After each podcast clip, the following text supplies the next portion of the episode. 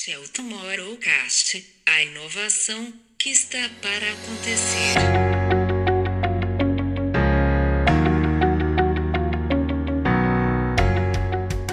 Eu acho que uma coisa que tem nos afundado no campo político, mercadológico, etc., é essa, essa compreensão de que o mundo é muito pequeno só cabe um. Aí todo mundo fica disputando, competindo, quando na verdade, se você criar uma rede, você se balança nela. É incrível isso, porque você vai ter gente em todos os lugares onde você está.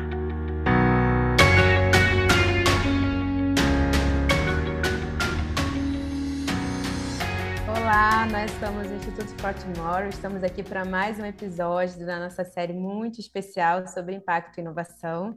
Nesse Tomorrowcast que a gente ama, onde a gente traz convidados muito especiais para conversas que estão hoje construindo aquele amanhã que a gente quer ver acontecer, de preferência o quanto antes. Nessa série de impacto e de inovação, a gente está conversando com pessoas que já estão fazendo transformações por onde passam, que estão olhando para a inovação no campo muito empírico.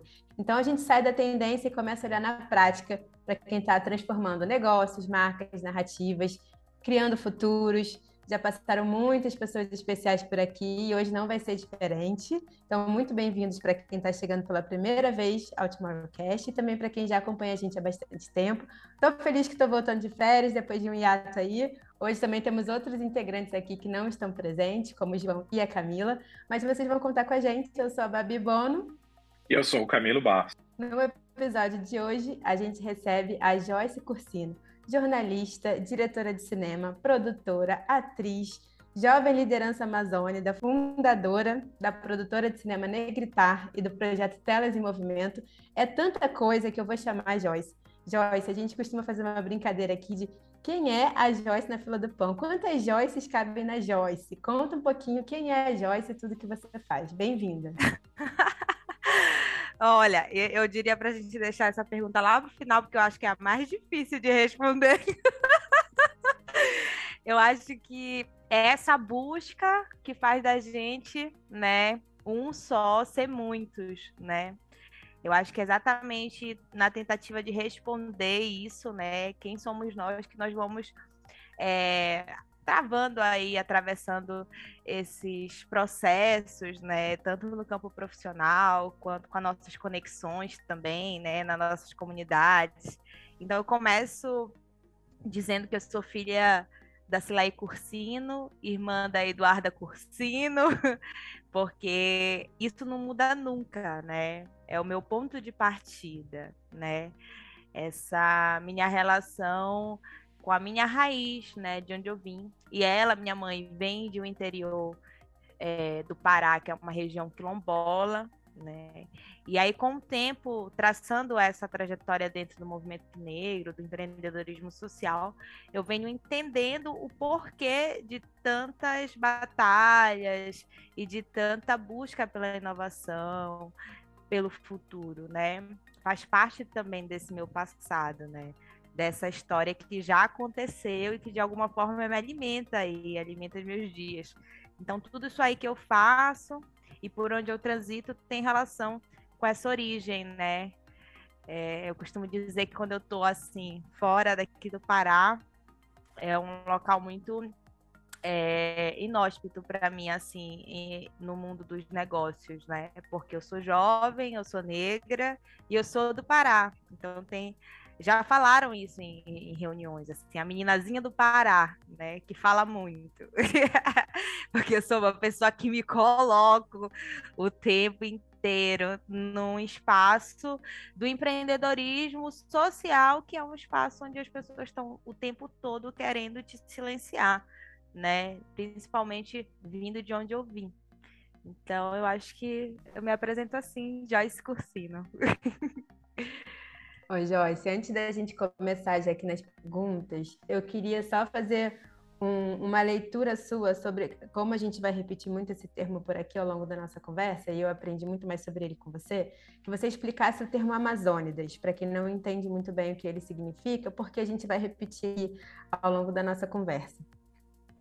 Perfeito. É, é, é, viver a Amazônia, né? Estar na Amazônia, é, essa busca pela identidade, ela, ela provoca assim reflexões constantes sobre quem somos nós, né? De onde nós falamos, de onde nós estamos, porque, por exemplo, eu posso trazer um, um conceito aqui totalmente teórico, mas quando você vai para algumas comunidades indígenas, algumas comunidades indígenas, ou em algum, algumas comunidades que já são urbanizadas, que eram indígenas, mas com esse processo de industrialização toda, foi perdendo um pouco dessa, dessa cultura mais tradicional, as pessoas já não sabem de onde são, né? É, ela já não sabe quais, quais, são as suas etnias, né? O povo quilombola, o povo negro também tem isso. A gente perde as nossas raízes, o contato com a nossa história muito cedo, né? Então, o fortalecimento dessa identidade amazônica, que é não só se posicionar com uma questão de raça e de gênero, como uma questão de raça e de gênero, mas dizer também e traçar também que nós vemos nós partimos de um território específico do Brasil, que é a Amazônia, aí a gente se posiciona, né? Como pessoas da Amazônia, como pessoas amazônidas, né? Então, cada um fala do seu, do seu lugar, digamos assim, como se sente mais confortável. Mas assim como a gente é, entende também a pauta LGBTQIA+, é, nesse lugar de você se sente confortável de ser chamado assim, você se sente representado, porque tem muita gente que ainda está perdido nisso, sabe? Não, não sabe o que está acontecendo e por que tem que ser demarcado dessa forma. Porque, na verdade, o que todo mundo queria era ser gente, né? E aí são essas violências que nos atravessam que fazem a gente é, precisar demarcar o nome, a cor, o gênero, o território, senão quem faz isso é o sistema, né? E ele usa isso ao seu favor. Então, quando a gente coloca, olha, sou uma mulher negra, jovem da Amazônia, Amazônia, a gente está fazendo essa demarcação no sentido de ressignificar também o que significa essa demarcação nos nossos corpos, né? Isso é muito doido. E Joyce, você é fundadora de uma produtora de cinema chamada Negritar e também de um projeto que envolve cinema chamado Telas em Movimento. O Telas, se eu não me engano, me corrija se eu estiver errado, já passou por mais de 10 territórios, confere. E é, a Negritar também você tem uma série de, de projetos que envolvem, inclusive, capacitação da galera ribeirinha quilombola, indígena para trabalhar com produção audiovisual. De onde que veio essa tua paixão pelo cinema? Como é que é colocar para você nas telas a cultura da Amazônia? Né? O que, que chegou primeiro? Foi a atriz? Foi a jornalista? Foi a cineasta? É, eu queria que você falasse um pouquinho desses projetos. Ai, que bacana.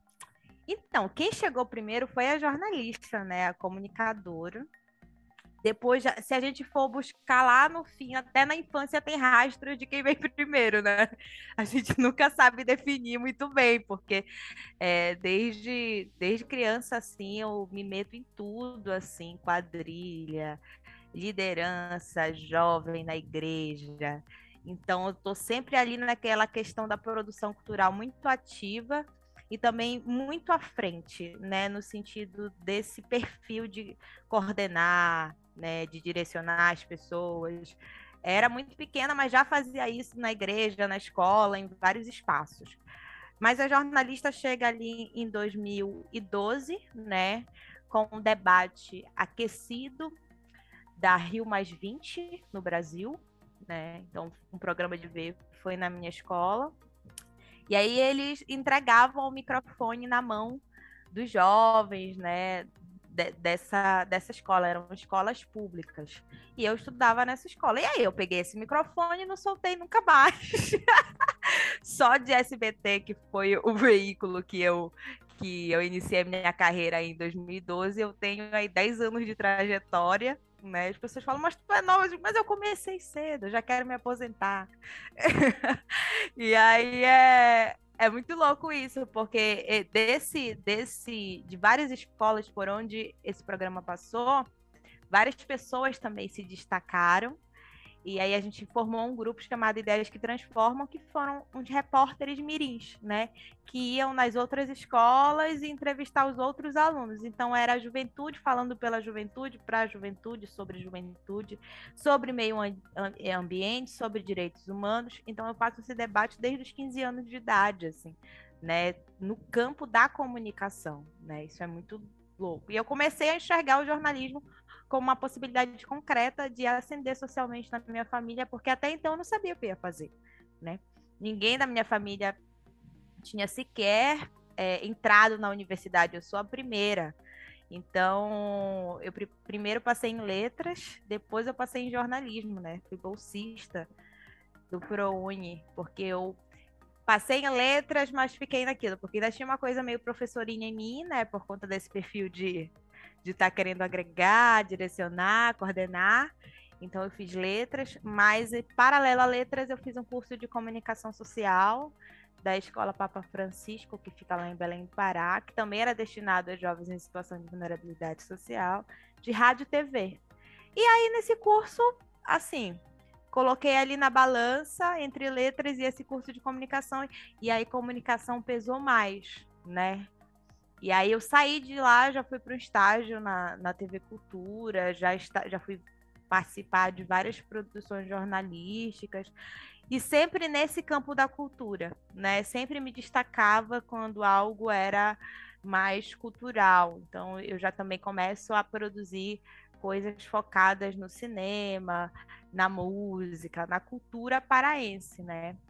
E começo a fazer festivais também. Já participei de festivais gastronômicos em Belém, festival de cerveja, festival é, de arquitetura social, né, que, que debate a cidade para as pessoas. Então, ao longo aí desses, dessa caminhada de 10 anos como jornalista, eu fui descobrindo esses percursos e sempre trabalhando muito, né? Eu digo que eu estudei pouco, eu tenho muita vontade de me especializar, de fazer um mestrado, de escrever coisas. Eu sinto essa necessidade na hora de me colocar em alguns espaços. E eu sinto que também sou expulsa de alguns espaços porque eu não tenho esses diplomas, né? Essa, essa validação da academia. Mas é porque eu estava sempre trabalhando os três turnos em coisas diferentes.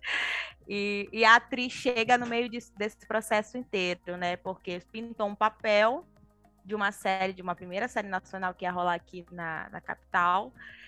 E aí o perfil da personagem era uma blogueira, né, nessa época ainda estava surgindo os blogs, é, que fosse expressiva, negra, de cabelo cacheado, não sei o quê. E o pessoal começou a me chamar. Joyce, vai lá, faz o teste. Eu digo, não sou atriz, eu não sou atriz. Não, mas vai, tenta. Eu digo, não sou atriz. Eu falo, tá, mas eu vou tentar. Então eu fui sim esse compromisso, sabe? Tipo, vai ser o teste da minha vida eu fui. Chegou lá, tipo, foi muito fácil para mim.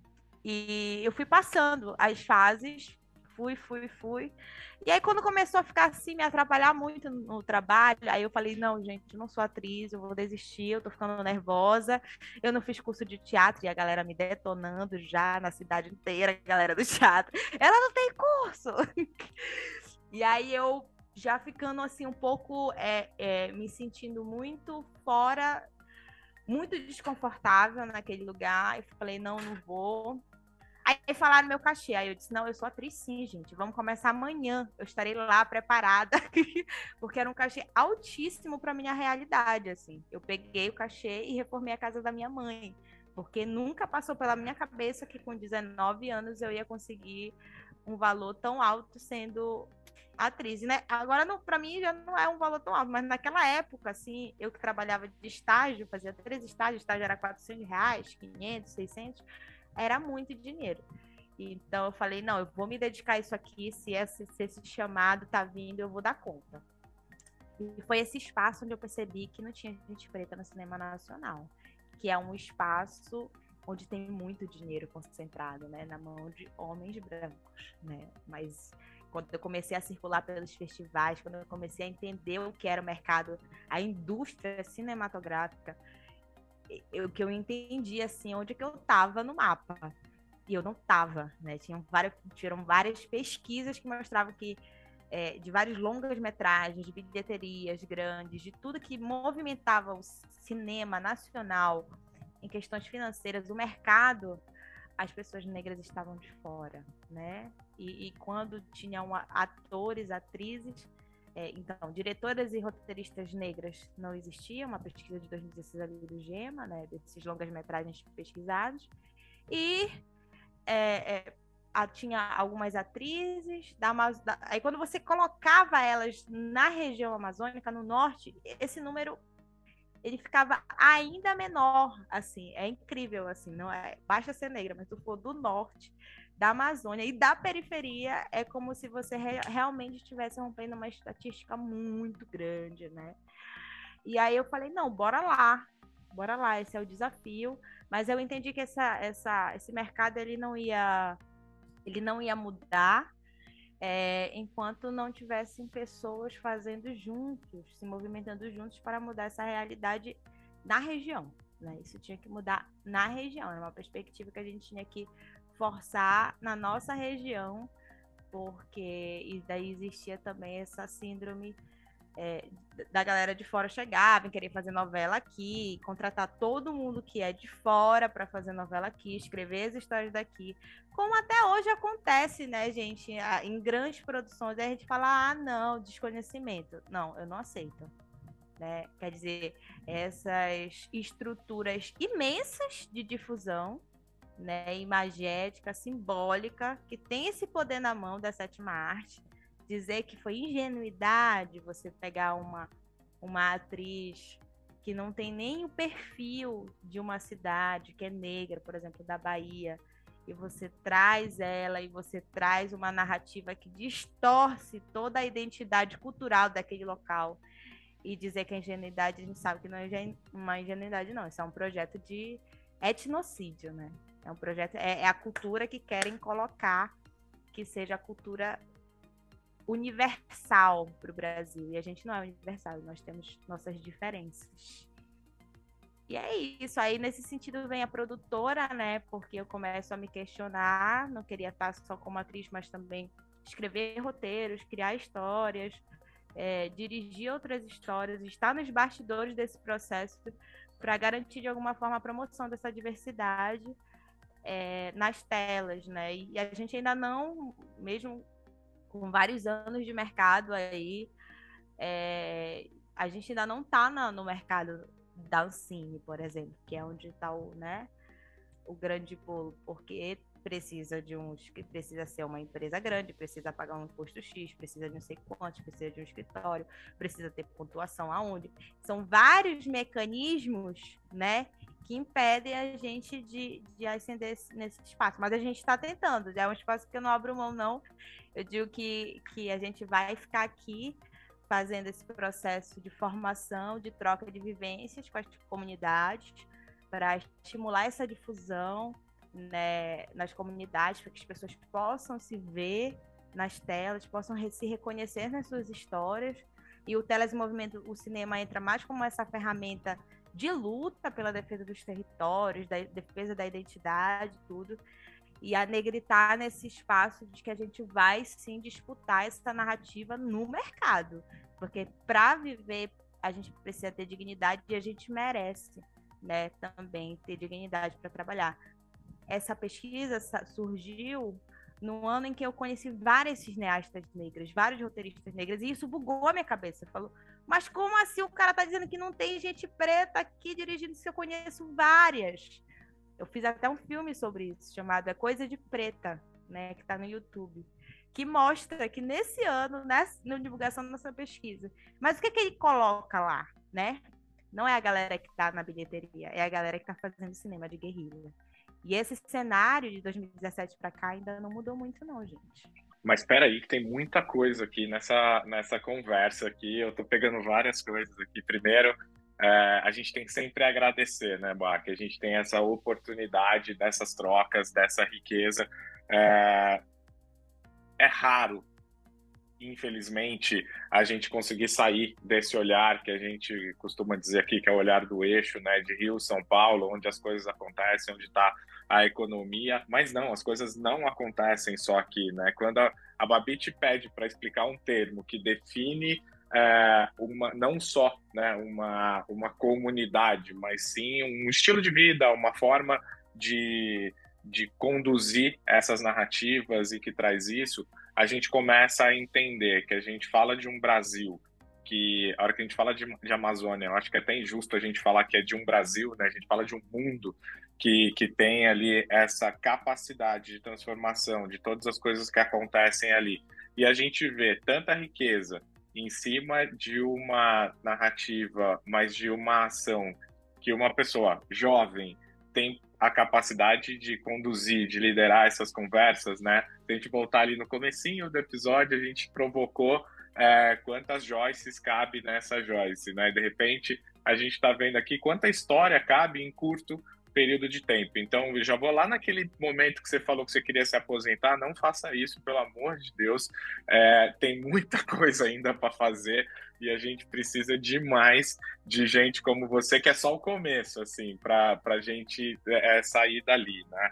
Então, primeiro, é, agradecimento feito aqui por toda essa é, esse olhar, né, que, que nos leva não só para a região, eu acho que a hora que a gente traz para essa região que a gente está aqui falando hoje, mas isso simboliza uma série de outros é, cantos desse Brasil, desse mundo que a gente precisa trazer.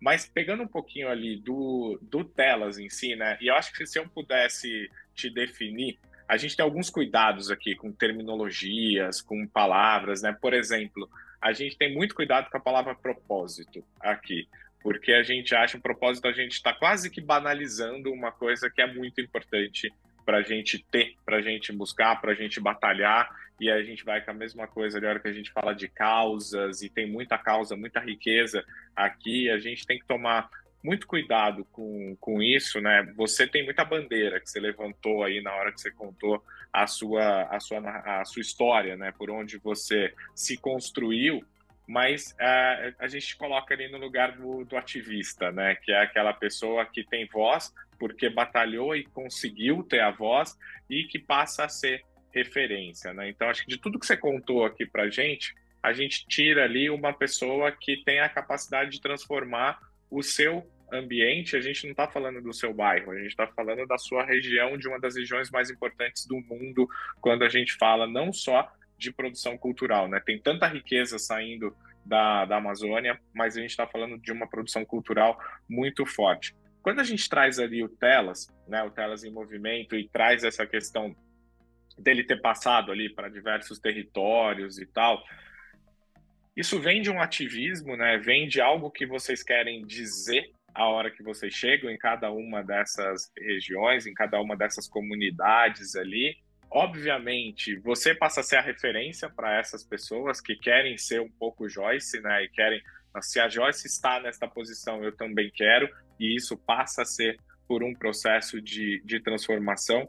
Então, eu queria que você explorasse um pouquinho mais ali essa capacidade do Telas, que acho que está ali com cara de projeto, começo, meio e fim, né? Então, ele dá ali é, esse papel mas de todo o seu papel social a hora que você passa a ser essa referência, né? Se pôde é, ter a Joyce, quantas outras podem ter que não cabem só dentro dessa Joyce, porque não são você, mas que queiram ser que nem você?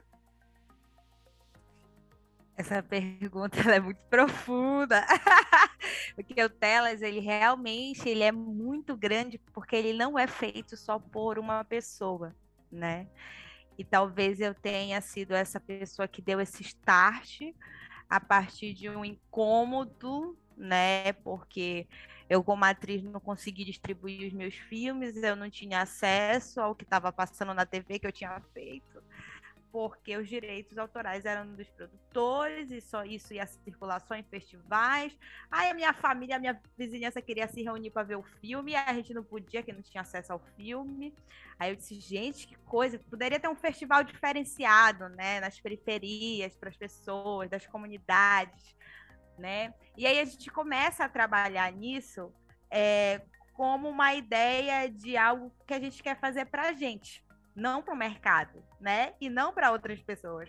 Mas era um momento de criar ali um ambiente confortável, onde a gente ia conseguir se ver, se escutar e se vê nas telas, protagonizando nossas próprias histórias, né? E o Telas passou por 10 territórios só esse ano, só em seis meses. A gente já foi em diversas periferias, quilombos e aldeias do Pará e uma no Maranhão. Então, em seis meses é muita coisa, porque a gente fica uma semana morando com as lideranças, literalmente. A gente não fica em pousada, a gente não vai. A gente realmente vive aquelas vidas, né?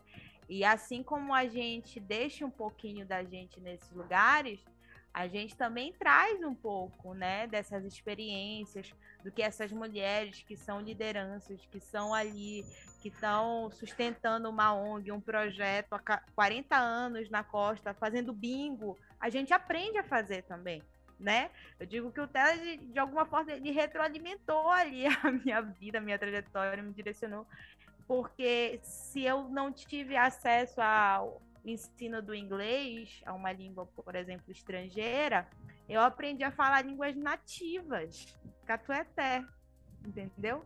Que é, são línguas que não são da minha realidade da Amazônia urbana, mas que por conta dessas vivências, dessas trocas que eu tenho nessas comunidades, eu tenho aprendido não só a falar a língua, mas principalmente a escutar a entender o que as pessoas estão falando, o que, que elas querem.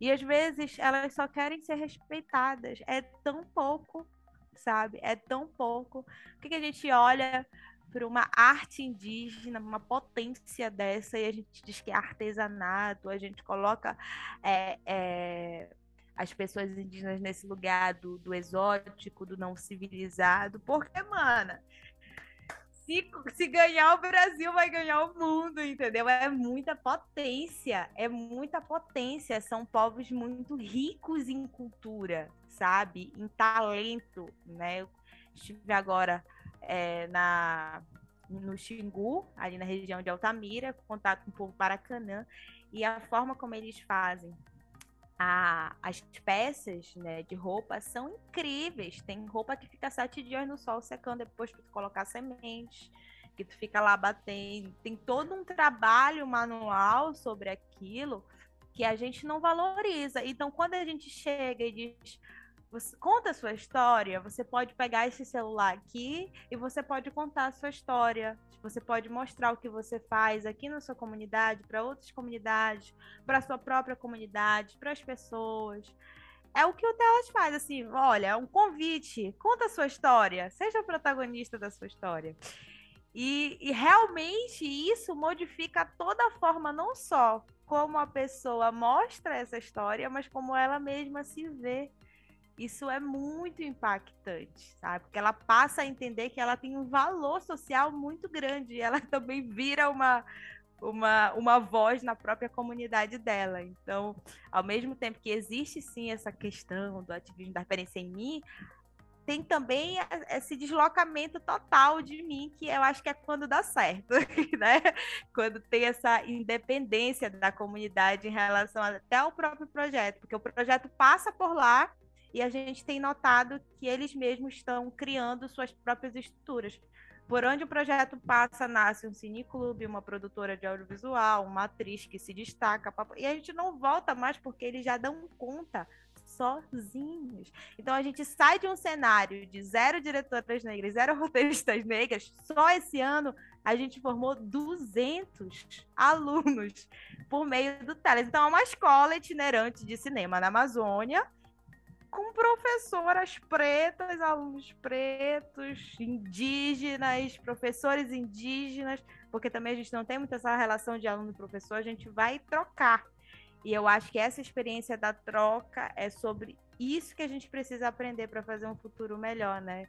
Puxando esse gancho do que vocês falam sobre futuro, porque a gente ainda tem um raciocínio muito atrasado é, de que tal pessoa tem tal conhecimento e ela vai passar tudo pro outro, assim, né? E a pessoa vai ficar só recebendo.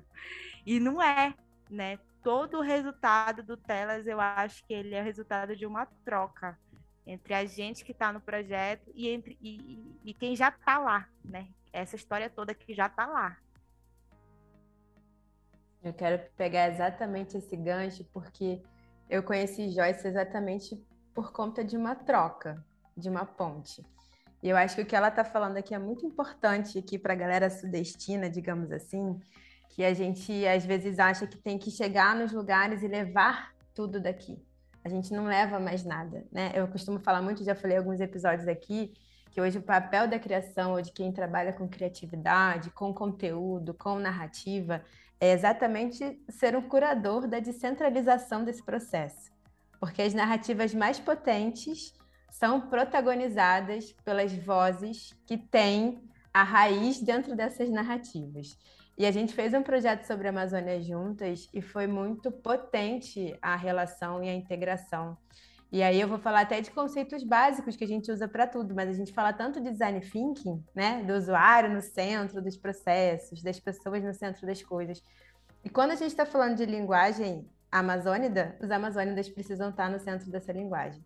Então, só um lembrete, né? É, a Amazônia Legal hoje abrange todos os estados de região norte, Acre, Amazonas, Amapá, Pará, Rondônia, Roraima, Tocantins, mas também Mato Grosso e parte do Maranhão. A Amazônia Legal representa 59% do território brasileiro.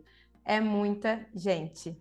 E não tem como a narrativa das marcas, da comunicação, né, da cultura, do cinema, da música preterirem essas linguagens, essas pessoas. Então, quando a gente começa a perceber é, que a gente ganha muito mais quando a gente está fazendo a ponte para esses acessos, as conexões, quando a gente vê. É, Joyce fez muitas pontes comigo e viu muita potência no resultado desse trabalho criativo por conta disso. É, queria até te perguntar se você acha, Jo, que hoje a gente já começa a ver, ou, sim, a gente ainda tem muito para capinar, com certeza, mas como que você está percebendo se tem, na verdade, um olhar hoje mais para as marcas em relação à inclusão dentro das narrativas que elas querem abraçar, das pessoas, das vozes, dos comportamentos, das linguagens que vêm do território dos amazônidas, e como é que essas pontes estão né, acontecendo, se estão acontecendo, se ainda faltam muito, e se falta muito, o que, que você acha que pode ser feito é, para que um projeto como esse, esse que você falou, o Tela já capacitou uma galera, pô, vamos trabalhar com essa galera, sabe? Quais são os acessos? O que, que a gente precisa fazer para que essas pontes aconteçam de uma forma mais efetiva, sabe? Para que o dinheiro também circule por aí, para que a, a, a, produção também circule por aí, para que vocês não fiquem só no lugar dos, dos consultores para esses projetos, que eu sei que muita gente te, te pede, te puxa para isso. E na hora da, de produzir, na hora de operar, não opera com a galera local. O que, que a gente pode fazer, sabe? É, esse daí é um problema. Esse daí, esse problema não é meu. é uma coisa que eu sempre falo quando eu tô na. Eu tenho muita coisa para resolver, mas esse daí eu não vou conseguir nem que eu queira, porque realmente é, é um problema, e eu digo e reforço com todas as letras que é um problema dos contratantes, né? Existe uma estrutura das marcas que elas querem se relacionar com o público queremos o público, mas elas não se relacionam com o público, elas têm um intermediador, né? Que são as agências. E aí, se essa ponte vai ser construída de forma é, amigável, de forma respeitosa, de forma orgânica e que respeite essas particularidades das pessoas e, a, e, a, e reconheça as potências, vai depender exclusivamente de, desse intermediador, que às vezes pode ser agência, pode ser uma pessoa que está ali naquela marca. Então, é, as marcas, eu acho que elas precisam descer para o play. Elas precisam descer para a conversa, para conhecer quem é que está construindo aquilo para ela enquanto narrativa, né? Não é só ah, desenha aí para mim, contrata. Não, elas precisam escutar essas pessoas. Porque ela escutando é como tu ter uma vivência na Amazônia. Olha, eu sei sobre isso, eu li tudo sobre isso, blá, blá. mas quando tu vai viver a parada, tu volta totalmente transformada. Então, as pessoas que estão dentro das marcas, né, que elas realmente querem uma transformação na, dentro do, do, do, do seu modo de trabalhar ou de pensar, elas não podem simplesmente terceirizar esse serviço. Elas têm que construir isso junto com esse intermediador e ser uma escutativa para essa, pessoa que está chegando, entendeu? Eu já tive é, processos, as pessoas, ah, a gente quer contratar negritar, você vai ter que entregar isso, isso, isso. Aí eu digo, bom, se você viu lá o site, você viu que a gente não cria, a gente co-cria. Se você viu lá o site, a gente não se vende, a gente rentabiliza e cria um processo de sustentabilidade para a distribuição da nossa propriedade intelectual. E isso não é negociável. E aí as pessoas querem contratar a gente como se a gente for, fosse algo que nós vamos fazer, que vai ser consumido ali e que vai acabar. Para eles, o produto, o, o, o, alguma coisa, alguma produção audiovisual pode ser isso. Para a gente, não é sobre as nossas vidas, é sobre é, gerar emprego e renda para pessoas pretas e trans de periferia. Isso pode ser um impacto muito grande dentro de uma casa, de uma família que dirá de 25, porque a gente tem 25 colaboradoras aqui. Então, quando uma pessoa vem, coloca o seu preço, o que ela quer, todas, sabe, as formas, como ela estudou, como ela leu, e nem sequer se abre para escutar as possibilidades do que eu tenho para dizer. Eu escutei uma fala recentemente, não lembro de quem, acho que foi da Fernanda do projeto Nicho, ela é daí de São Paulo, que ela fala que a diversidade ela só é vista nesse olhar do problema, né? Só que a gente não para para pensar o quanto a diversidade pode ser a solução dos nossos problemas. Porque se a gente quer se relacionar com esse público, e esse público, mais da metade são mulheres negras. Esse público tem aí os não só os herdeiros, que eu diria, mas os os construtores, né, os que estão desde o início, os povos originários nesse Brasil. Aí a gente tem mais da, popula da metade da população que é negra. E a gente tem essas pessoas que vieram e herdaram essas, essas questões, e tanto problemas quanto dinheiro, não herdaram só, só dinheiro, não, herdaram alguns problemas. Por que, que elas não conversam? Por que, que elas não se escutam? Aí tem que se estabelecer uma relação na cadeia produtiva, no mercado, onde eu não me relaciono com essa pessoa. Então, hoje eu ainda sou uma. Ainda frequento restaurantes, respondendo a tua pergunta, onde eu sou a única mulher negra. Eu ainda pego voos onde eu ainda sou única. Os voos para os mais caros, os restaurantes mais caros. E às vezes nem precisa ser tão caro assim. Eu fico, gente, cadê o meu povo daqui? Tem alguma coisa que está descompensada, né? E aí a gente vai ficar eternamente, né, é, produzindo miséria, gerando as consequências da miséria são a fome, é o aumento da criminalidade. Depois a gente vai chorar, querer prender essas pessoas. Não vai caber todo mundo nesse local que a gente criou, que é o encarceramento da população negra. E aí a gente vai dizer que a gente vai precisar matar elas a cada 23 minutos, porque não cabe todo mundo ali dentro da penitenciária. Enquanto a gente tem um, um sistema político quer fazer demarcação de terra, quer colocar boi lá. Então, assim, o, dessa perspectiva ambiental de agronegócio, de criação de animais de grande porte, para sustentar uma elite brasileira, e ao invés de você criar ali mecanismo de educação, para dar possibilidade, a gente está acabando de ver agora, aos 10 anos de, da, da, lei de cotas, que mudou a realidade da população negra de acessar a universidade. Eu sou fruto disso, eu tenho 10 anos de, de, de, de circular nesses espaços de trabalho, mas eu posso te dizer com toda certeza que eu não sei daqui ano que vem como é que vai ser minha vida se eu vou continuar na Negrital, se eu vou precisar entrar em alguma emissora, porque talvez eu não tenha trabalho para mim. E a gente tem que viver todo dia com essa incerteza. Eu tenho que estudar inglês, eh, outras, outros idiomas, outras línguas, ter um mestrado, ter isso, ter aquilo, e ficar o tempo todo com essa sensação de que se eu parar um pouquinho para procrastinar, eu vou perder, porque eu já estou perdendo, eu já chego com 500 anos de atraso. É muita coisa. É, exatamente. Essa sensação, né, de que se a gente parar, alguém atravessa.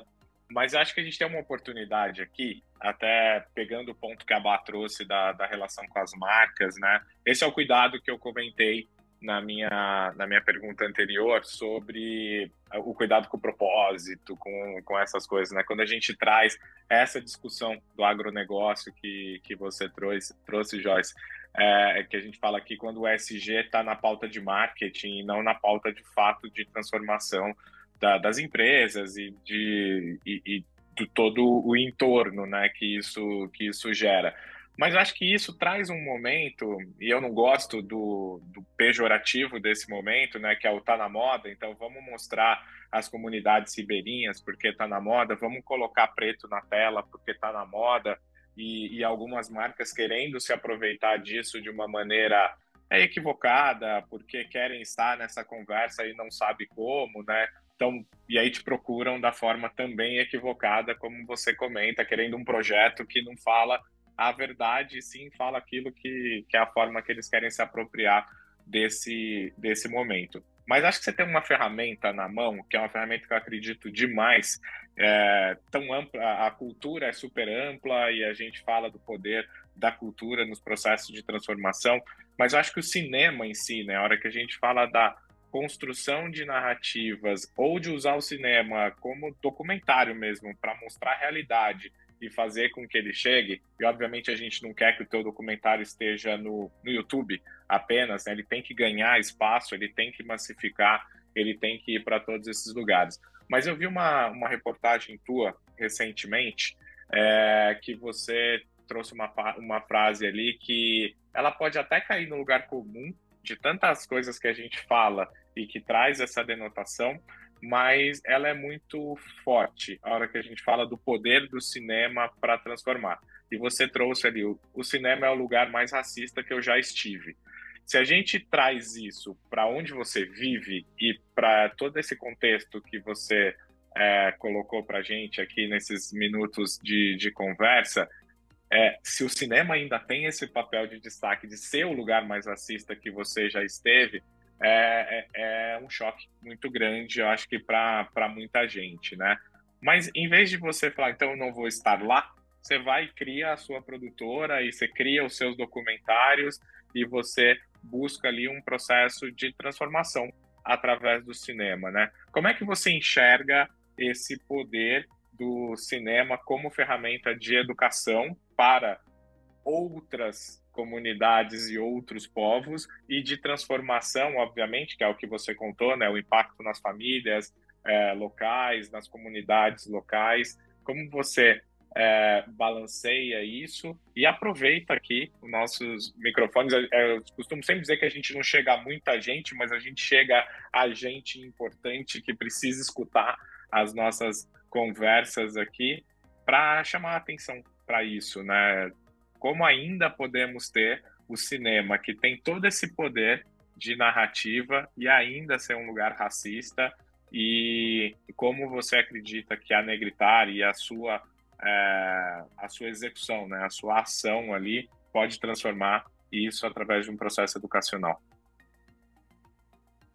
Olha, é muito boa essa pergunta, porque não é nem mais acreditar, né? Eu já consigo mensurar os impactos. Então, tem gente que me manda mensagem dizendo: Joyce, a luta vale, né?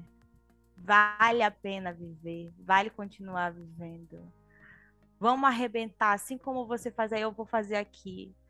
Bora colocar, vai dar certo é uma, uma ativação de uma esperança tão profunda na subjetividade das pessoas que é irreversível.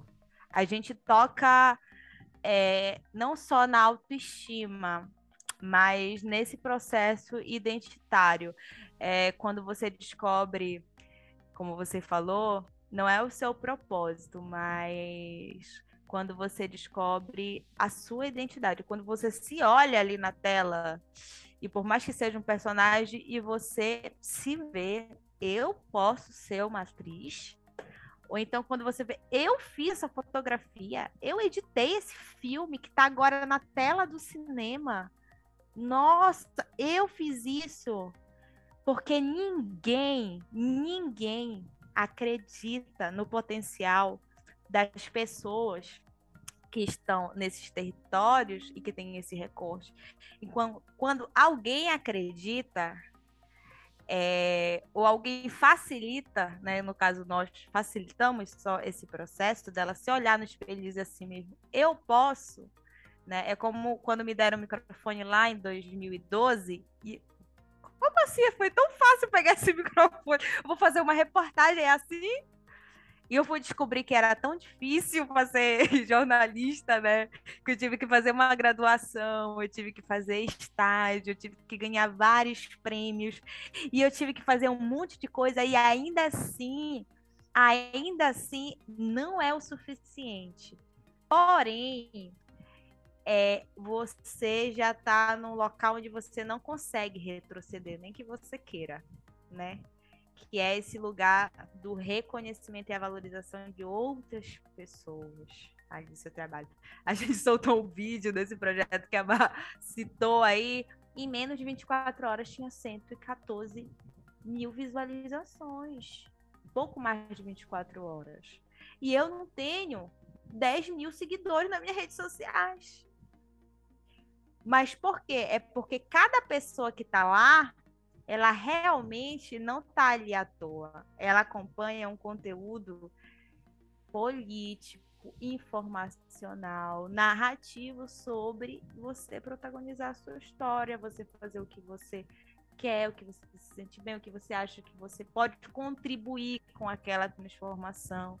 Eu acho que uma coisa que tem nos afundado no campo político, mercadológico, etc., é essa essa compreensão de que o mundo é muito pequeno e só cabe um. Aí todo mundo fica disputando, competindo, quando na verdade, se você criar uma rede, você se balança nela. É incrível isso, porque você vai ter gente em todos os lugares onde você está.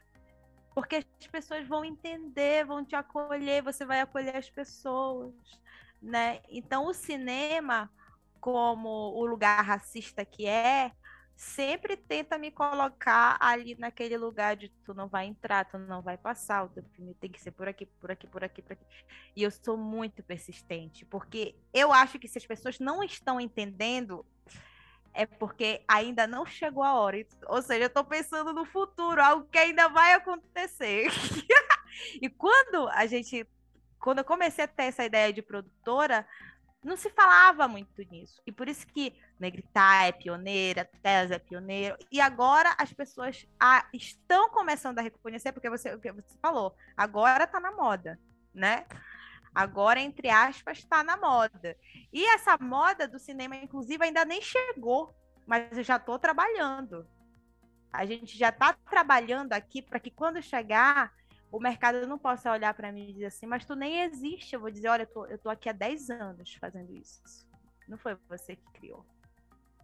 Então, eu acho que a inovação, o futuro, parte dessa nossa persistência em algo que a gente está olhando, está se incomodando, está achando que não está certo. Está todo mundo dizendo, isso não vai dar certo, isso vai dar errado, é estranho, é racista. Por que tu continua aí?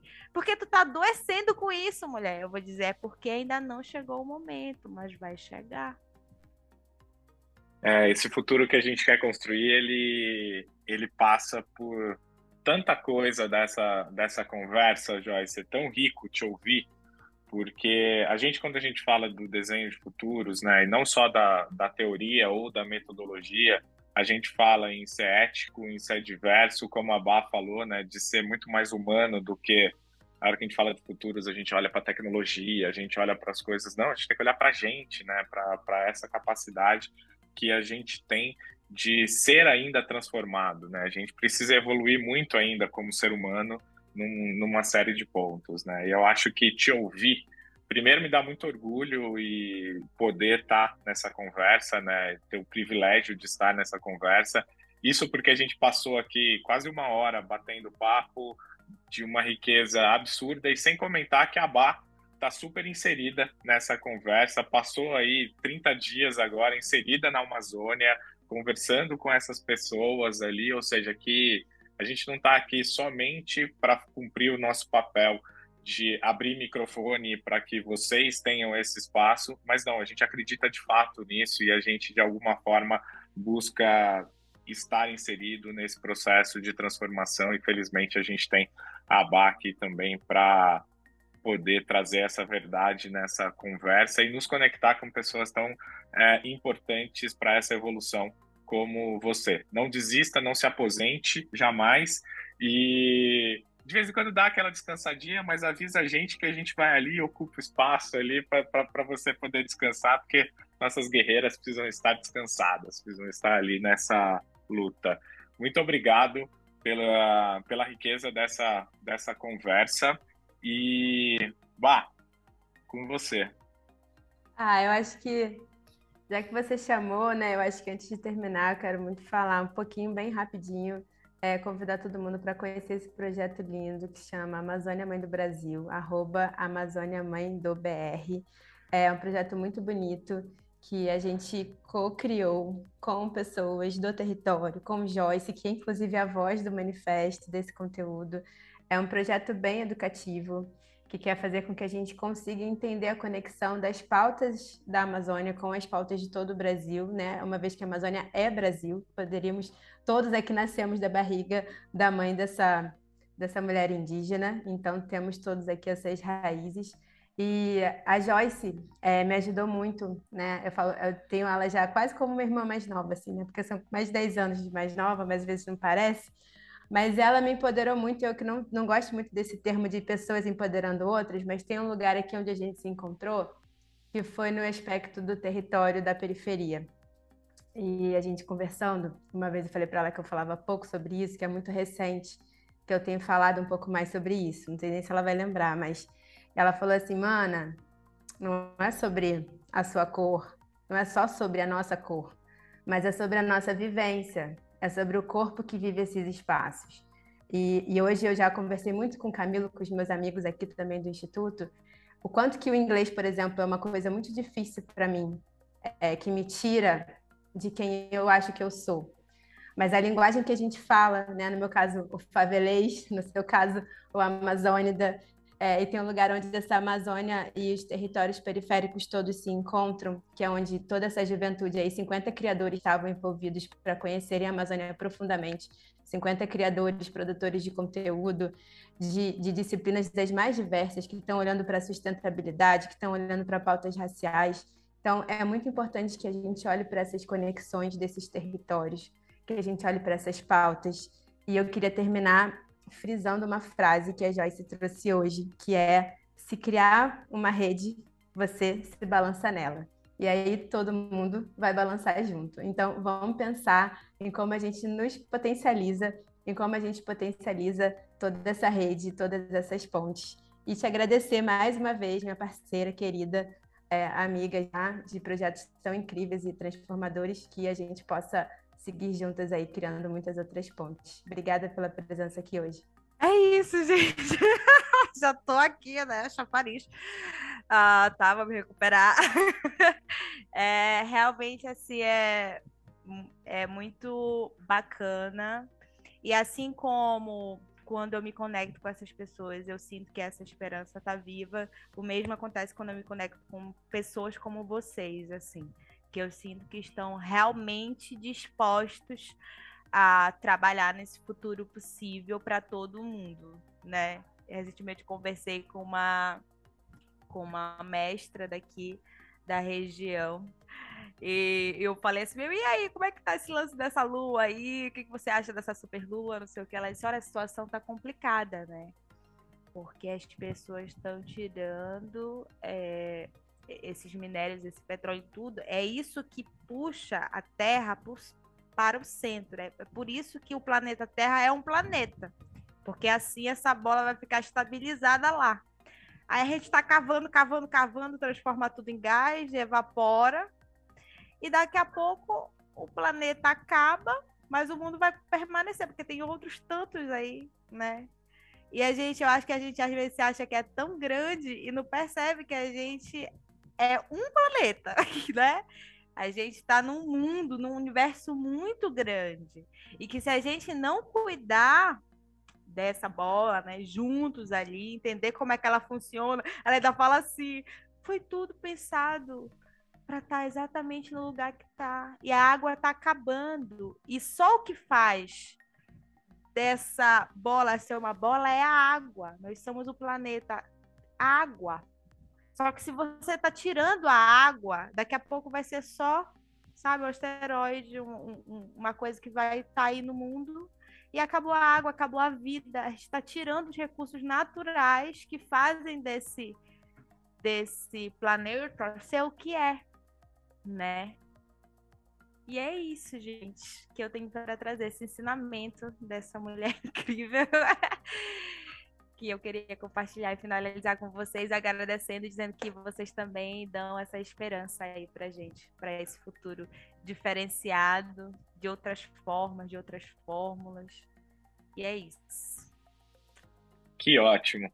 Bom, obrigado a todos que nos ouviram até aqui. Fiquem então com essa reflexão trazida aqui por essa conversa riquíssima e, e por essa inspiração toda que a Joyce trouxe para a gente. Continuem seguindo o Instituto e as nossas conversas aqui, participem dessas conversas e, por favor, também sigam o Joyce e todos os projetos ali, o Telas, a, a e apoiem essa mulher e todas essas causas que a gente trouxe aqui, porque a gente precisa atingir muito mais gente do que a gente já atingiu até agora é só o começo. Obrigado, nos vemos no próximo episódio.